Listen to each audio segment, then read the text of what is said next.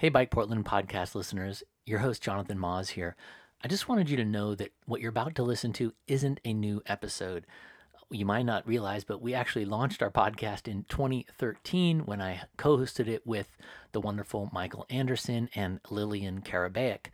We published about 20 episodes between 2013 and 2016, and so what we're doing now is just re uploading them all to our current host. You can find links to all our episodes at bikeportland.org slash podcast. So sorry for any confusion, and I hope you enjoy the episode.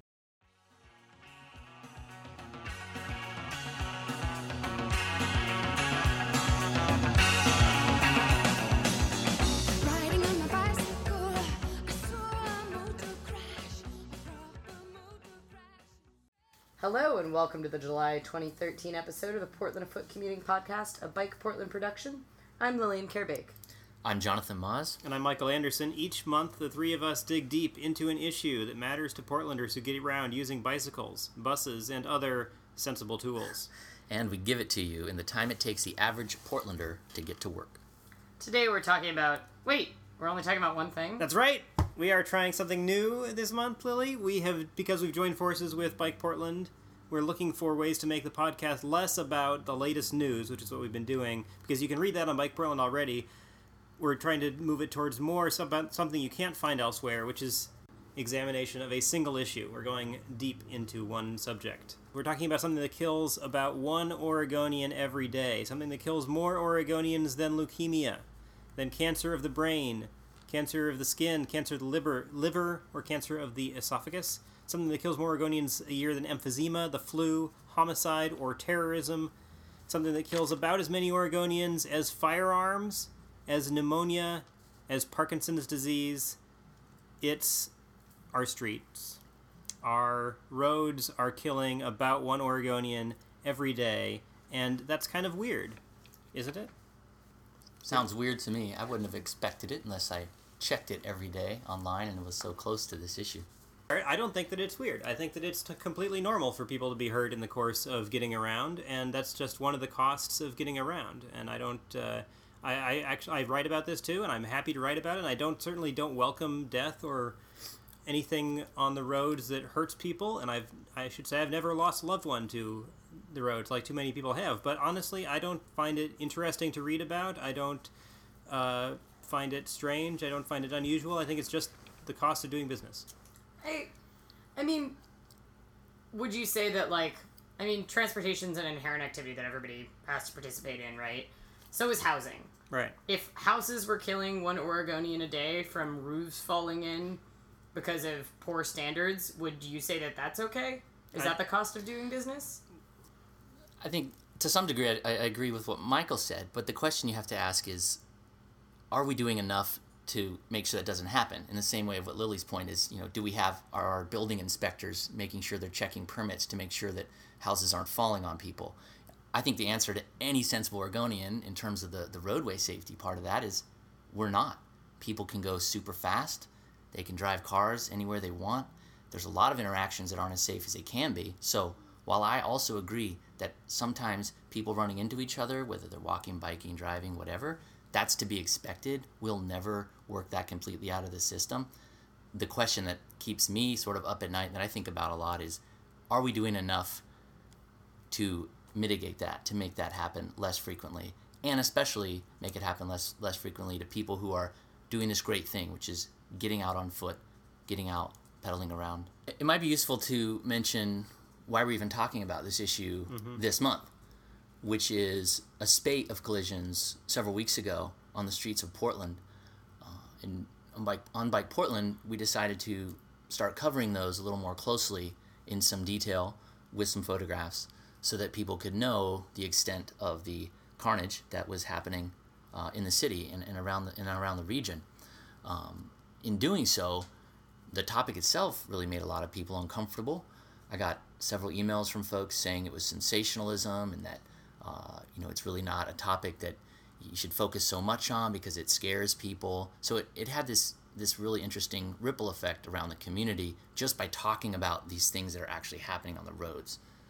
So I think it's from that perspective interesting to sort of poke around this subject and understand more why people react the way they do when we talk about it, why there's such a difference of opinion, even among you know journalists, among activists, and so on. Uh, why there's such a difference of opinion about it. Um, I just think it's worth talking about. Okay, well, I feel like it's uh, inherently difficult to talk about in any sort of systematic way because we're only like we, we, whenever we talk about a death on the road, it's like, oh, this is important because it was a death, but there's no way to put that in context. Like we don't write every time we write about a death that this is one of six thousand trips to work to on this day by a bicycle or however many more in a car, three hundred thousand, and we don't write about the fact that this is the safest city in the country. Some years it's almost never out of the top 10 safest cities in the country. We have a very safe city by like American standards, and I don't see why we shouldn't be happy with that. Hmm.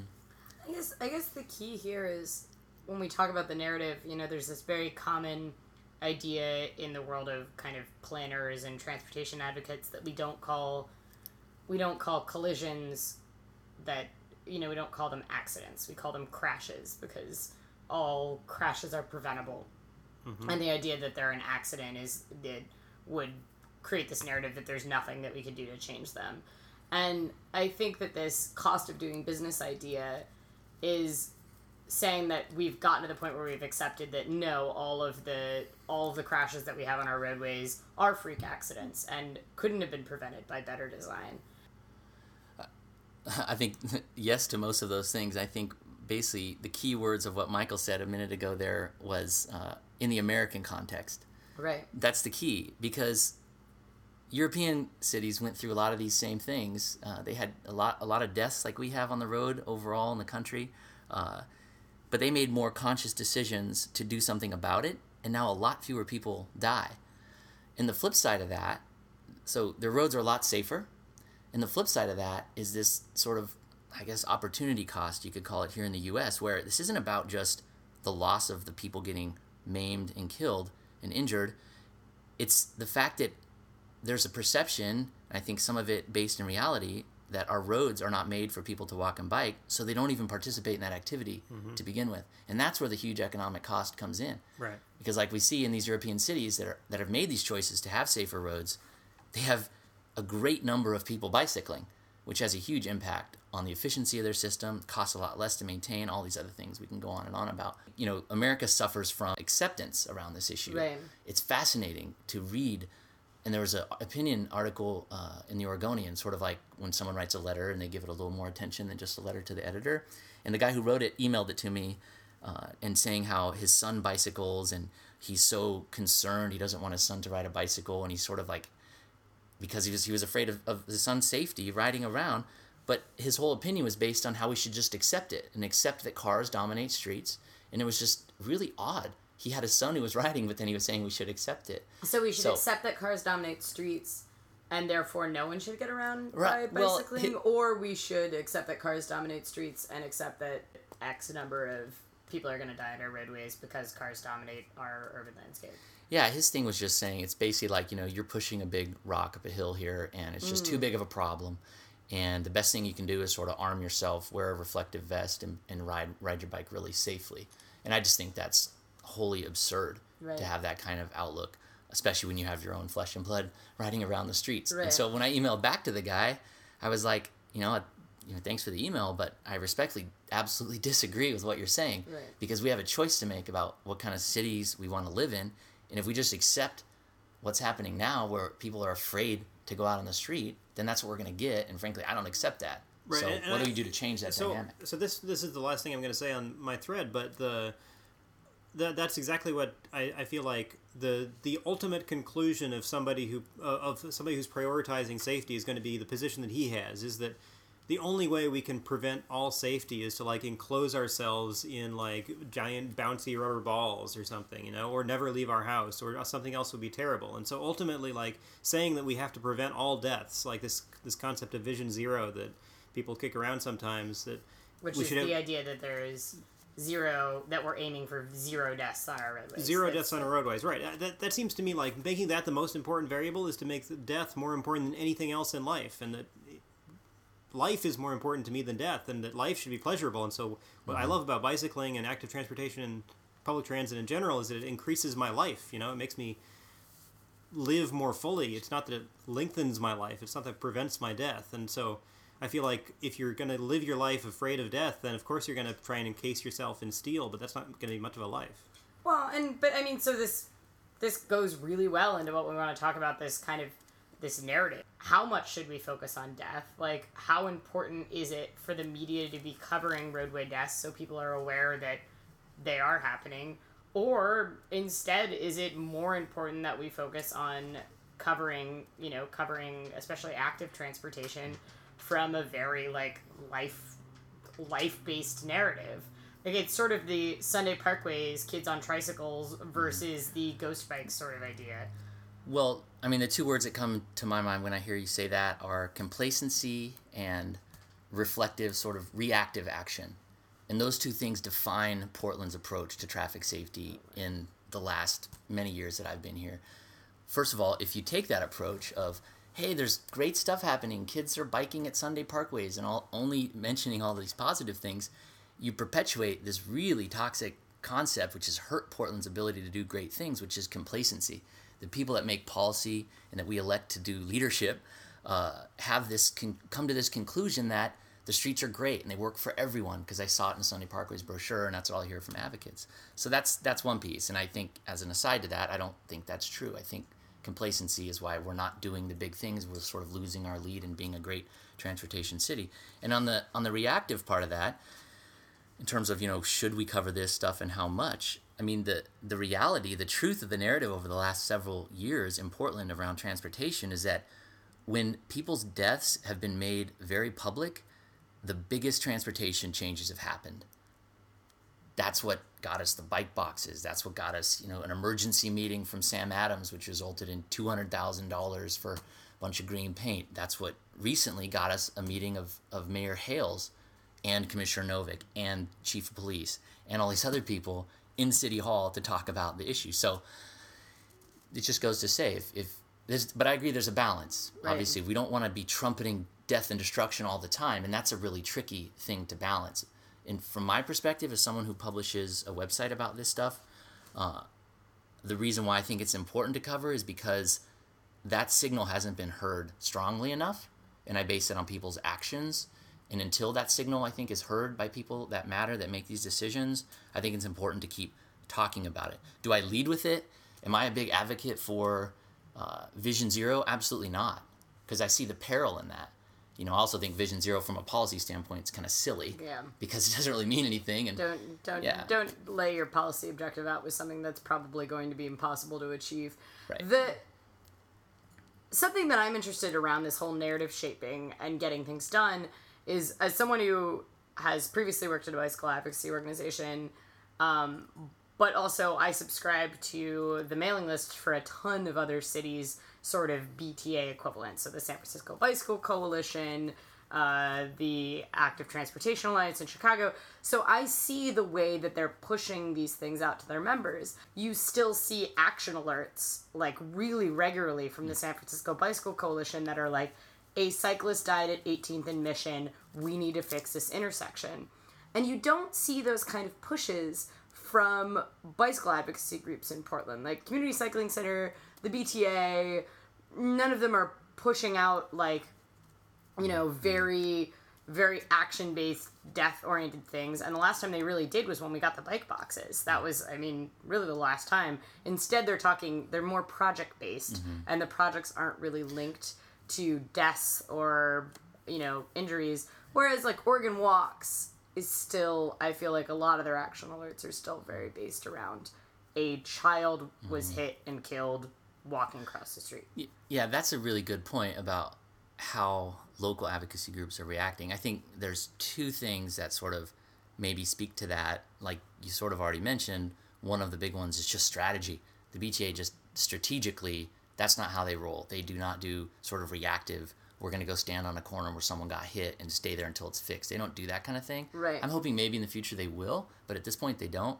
Um, and the other thing I think that might be different, and we talked about this uh, previous to the show about uh, things like the Ride of Silence and Ghost Bikes and how those don't quite have as large of an endorsement here in Portland. They don't quite create as much uh, energy in Portland as other cities. I think maybe part of the reason why is because in those other cities, there's even more of a feeling of helplessness among activists. They just don't have the things to plug into that make them feel like they can do something about it. Right. So when these things like the Ride of Silence come up, they're there. Like that's that's how they're going to plug in to make a difference. We're here in Portland, we have a lot of other outlets where people that care about this stuff can get involved. We have mature advocacy groups. We have a mature website that captures a lot of this stuff.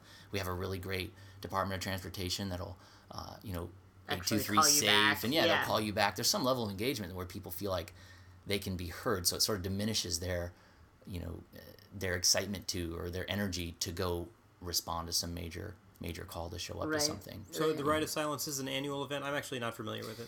Yeah, it's an annual event based on the idea that uh, it's very sobering and somber. It's very quiet, and it's just a remembrance of those who have been lost. You know, it's sort of like, uh, and I have, I have mixed feelings about it. I think it's it's a sort of a selfish phenomenon among people that ride bikes to get all this attention on death. Hmm. And what ends up happening in the news is that you have all this coverage of when you bike, you die, Right. which can be, like we said, perilous in terms of balance and getting more people to ride. So.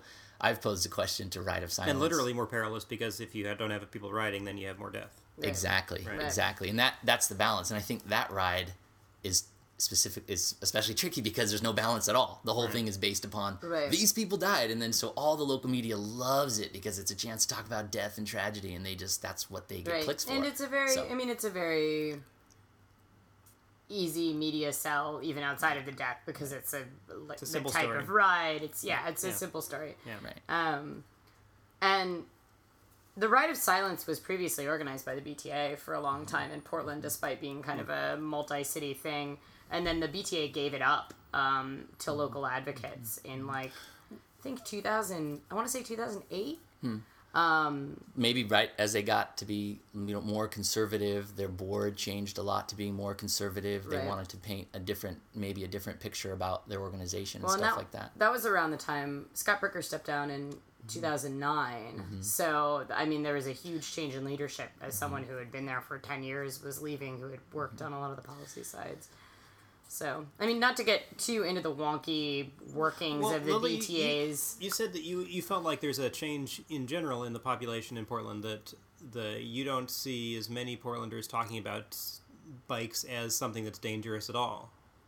Right. Well, at least I feel like in my age group, the when when people find out I'm really into bikes and want to have a conversation with me about why they do or don't ride bikes, you know, it used to be that people would would be like, "Oh, I don't feel comfortable," or "Oh, I wish I could ride, but it's not safe around my house."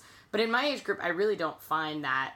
Instead, I hear I'm too lazy, hmm. or I live too far, or I ride on the weekends, but I just don't ride to work. I don't hear that. The it's starting to move to the edges of like more my coworkers and friends that are in their 50s and 60s are the people that are telling me that they don't feel safe or that they only feel safe in their neighborhood but they don't feel safe you know leaving their neighborhood um, Whereas 22 year olds or whatever the hell you are now is are yeah not saying that. clearly 22 Right. uh, the risk aversity in different age groups, right? So, so you're going to be more risk averse in an older age group. But this this goes back to that basic: how do you design cycling facilities? The eight to eighty concept, which an eight year old and eighty year old should be comfortable on them. Mm-hmm. So, I mean, it all loops back in together, right? You can't have a conversation about cycling facilities without talking about death. It's just how much and mm-hmm. where mm-hmm. and who's responsible for having a conversation about death. Yeah, I agree, and I think um, you know a big a big part of that comes back comes back to narrative in the sense that if we never, I, I think it's a bad thing if we don't talk about it enough, and that's why I have an interest in talking about it. And just to be a counterpoint to, to what you said a minute ago, there, Lily, is that anecdotal, you know, anecdotal evidence is just inherently risky to, to talk about because like anecdotally, I've I hear from young people, you know, pretty often that the reason they don't ride more is because they just don't feel safe on the roads. Uh, this this guy who was cutting my hair mentioned that he's a young guy. Uh, I talked actually, chief of staff for Mayor Hales told me that recently in a conversation. Uh, he's he's Do not we have stats on this for Portland alone? Because I know we have national statistics on why people are, you know, the interest but interested but concerned category. But I, I would love it if we could break out the idea of the interested Yeah. but concerned person, which is the people that would would are interested in cycling but don't want to for any reason. Can we break those out for concerned but concerned for different reasons? Because because like you, all of those sixty percent of people, right? They can't all be concerned just about dying. Some of them might be right. concerned about the fact that they have helmet hair when they'd go Yeah, to work, or yeah. they're concerned about the fact that their bike would get stolen, which is often cited as one of the biggest deterrents for cycling to work. Absolutely. I think you hear a range of things, and I don't even know if my hunch, my strong hunch, I'm following this stuff really closely for a long time, is that the dominant thing would be feeling of safe, would be lack of safety Yeah. in riding. Some other things may get close, but I think that would always be the be the number one thing. I think someone needs to do a nice, comprehensive study on this. For Well, but- Portland, for Portland, Right. not not for America in general, because that's, I mean, that's exactly how we end up with the Portland complacency, right? Right. If Well, that- that's the tricky thing is that the complacent thing is so. I mean, it's it's really seductive for political leaders, uh, for policymakers, city staff, and for advocates and professional advocates because for them to acknowledge that the thing they're devoted to making safe has some safety problems is for them to acknowledge to some degree that they're they're not fulfilling their obligations. They're not doing their jobs as well as they should. So there's a real tendency, and I think sort of maybe it's a psychological thing for for policymakers and advocates that are essentially being paid to figure this stuff out. They have an inherent reason to not be vocal that it's a problem. So So just like anybody has an inherent reason not to realize problems with their job or their own failings, Absolutely. and, and an inherent need to always be selling themselves. Like whenever anybody's talking about the work they're doing, they always have to be saying, "Oh, there's not enough of it done, but we're making progress." right. right. So how But it- so how would you how would I you think have that I be think the key part of the problem with with this conversation in transportation that sets it aside from just a general the kind of the general sentiment that you don't want to say that you're not doing a good enough job is the idea that public perception shapes priorities in a very huge way when it comes to transportation. The way that we talk about transportation and transportation priorities influences our ability to get funding. So I mean, I would I would hear that and say, well, then how's that working for you? We're not moving the needle. I don't think fundamentally in the U.S. We're not changing the transportation paradigm. We're, we're working around the edges. We're doing some small good things here and there. We're not fundamentally changing the dominant paradigm. And I think if most of the advocacy class and our leadership class is trying to get that funding by saying it's a cool thing, everybody's doing it. Look at our cycling rates are going up. Biking Right. is booming. That only gets you so far. And I can look at actual actions and policy and funding and say it's not getting you that far. If we had a massive, larger scale understanding and acknowledgement that the roads are inherently not okay, not safe for people 8 to 80 to use on a daily basis on a bike or on foot, I know that we would move the needle faster. And that that's sort of that's where my interest lies in trying to make that conversation happen, you know, more quickly, more urgently, with a little bit more direction toward this idea that um, you know carnage is something we need to talk about. Right. It worked. It worked in the Netherlands. That's a key part of their story to some degree. I'm I'm not the person that will compare our experience to the Netherlands because it just doesn't make sense. The context it's totally different. different. A lot of advocates and a lot of people like to talk about that, but I, I'm not one of them. But I do know that their mass mobilization about too many people dying on their streets in the 70s is what is still talked about in PowerPoints today at cities all throughout the Netherlands. Is that these people said no more, and there's that poster of a woman holding a sign that says "Stop killing our children," and that thing is That's very sensational. it's a major Right. piece of their history, but it wasn't. It's sensational, but I think in, in America that term is a little bit loaded because it seems Right, like it's being like- propaganda. Yeah. These were real Dutch people living in these cities that were, and Alex Amsterdam is the best example. That remembered a time when cars didn't rule their roads. That's mm-hmm. a key difference between the mm-hmm. American experience is that nobody living today knows. I mean, all we've ever known is that cars dominate our streets for the most part. But in, in, in the Netherlands, it wasn't like that. So that's a person who remembered that from their youth and saw it taken away and said, "Heck no, we want our streets back." Hmm. So the I think the challenge for American advocates and for even political champions is to help Americans, more Americans, reach a similar point of saying, "We have this different vision for our roads. We want that." That vision where I- cars is in, in a city, a car is a strange thing rather than a normal thing. Absolutely. Well, let's let's Right. not make this about cars necessarily. Here's here's two comparisons that I think are interesting when you look at a sea change in public perception and moving policy. One that hasn't been very effective, which is firearms. There's definitely an open acknowledgement that we have too many firearm deaths in the United States, but there's a complete lack of agreement about how to accomplish it. Um, and similar to to personal automobiles and access to personal automobiles, a lot of Americans think it's very important that they have access to firearms and that they have a right to have access to firearms. But we acknowledge that like people are dying from firearms. About the same number of Oregonians are dying on our roadways as they are from firearms. Um, but the conversation, while there's an acknowledgement that it's a problem, the conversation is not necessarily moving policy that well. However, you look at the way we approach drunk driving, the 30 years ago, the way people talked about drunk driving is, oh, well, maybe I drink a beer or two and then I drive home, but I'm a, you know, it's okay, to a complete villainization of any sort of drunk driving. And that was entirely community advocates that were able to pass that. And then that moved through policy that shifted to all of the states. Mm-hmm. So, you know, and, and it was groups like MADD, Mothers Against Drunk mm-hmm. Driving, which is just the same. Like, babies are dying on our roadways in the Netherlands. Mothers Okay, Against well, Drunk so- Driving is this idea bring that, these like, two those two examples together. What can we do as people in Portland to fix this? I- like your analogy to the drunk driving. I think the firearms one is so politically toxic that it doesn't even merit a good analogy because it's just on its whole other realm but of aren't like cars politics. politically toxic? No, but I think the, the the reason why I think the drunk driving sort of trajectory of activism is a is a better analogy is because well, like you said, it was it was sort of citizen based, I think, in Mothers Against Drunk Driving. But I think a, a key difference from the bicycle uh, activism part is that with the drunk driving, since everybody in America, every policymaker and every leader in America drives a car, it's their dominant way they get around for the most part. It like I think it hit home in a different way. The challenge in America for bicycle advocates is that's not the case for bicycling. Right. Nobody has firsthand experience doing this thing, which which brings me to what Michael just asked. I think one of the key things that can be done to help heighten this awareness of streets being unsafe and that things are happening on the roads is to get people out on bikes. More decision makers need to ride. Right now in Portland, nobody on city council rides a bike to work. Hmm. No one. And if you if you peel away the onion about their riding habits, none of them even ride for transportation. I would almost guarantee it. I don't know that for a fact, but I would. It's a strong assumption. Right. They ride on Sunday parkways. They're very capable riders. You know, Commissioner Fish, obviously, Commissioner Hale is always in a picture.